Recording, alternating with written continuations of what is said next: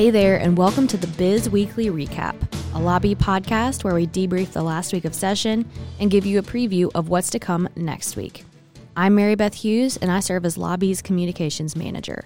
Before we kick off our first episode, we want to give a special shout out to everyone who stopped by Fifth and Main last night for our Back to Business Bash.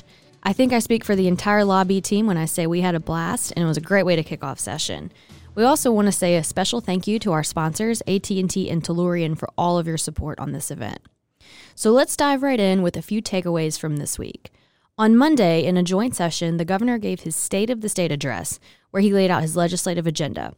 His proposed budget includes increased teacher pay, funding for infrastructure projects, including broadband, investments to fight climate change, and increasing the minimum wage to $15 an hour. He also announced that Louisiana's COVID emergency will expire after two years.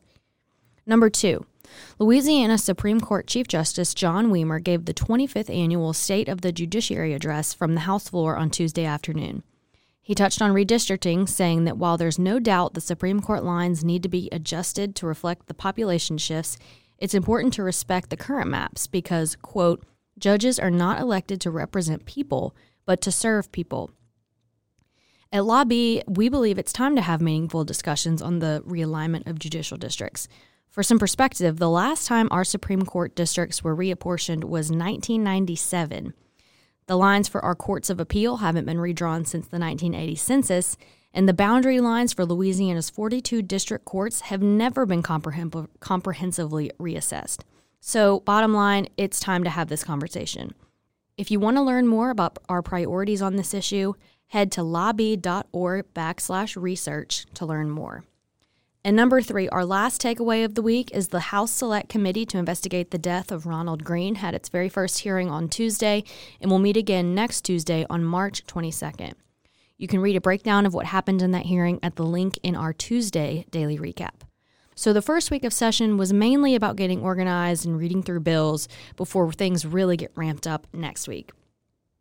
A few things we're tracking next week. Uh, so, number one, two of our major priorities for this session are education and workforce, which we've been very vocal about over the past few months.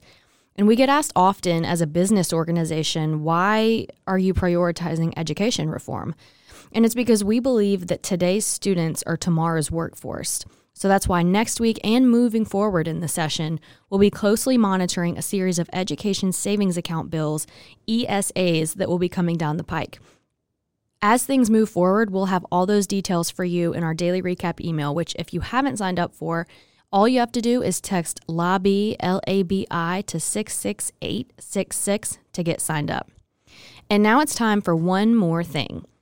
Our friend Gifford Briggs serves as the Gulf Coast Director for the American Petroleum Institute, otherwise known as API, and he had an op ed in The Advocate earlier this week on why it's time for American produced energy now more than ever. Gifford says, quote, the president has said he's doing everything in his power to lower energy costs for Americans. But if Biden truly wants to lower costs for American consumers, he should resume quarterly lease sales on federal lands and waters, develop the next five year program for offshore development in the Gulf, reform permitting and advance energy infrastructure that reestablishes America's energy security. End quote.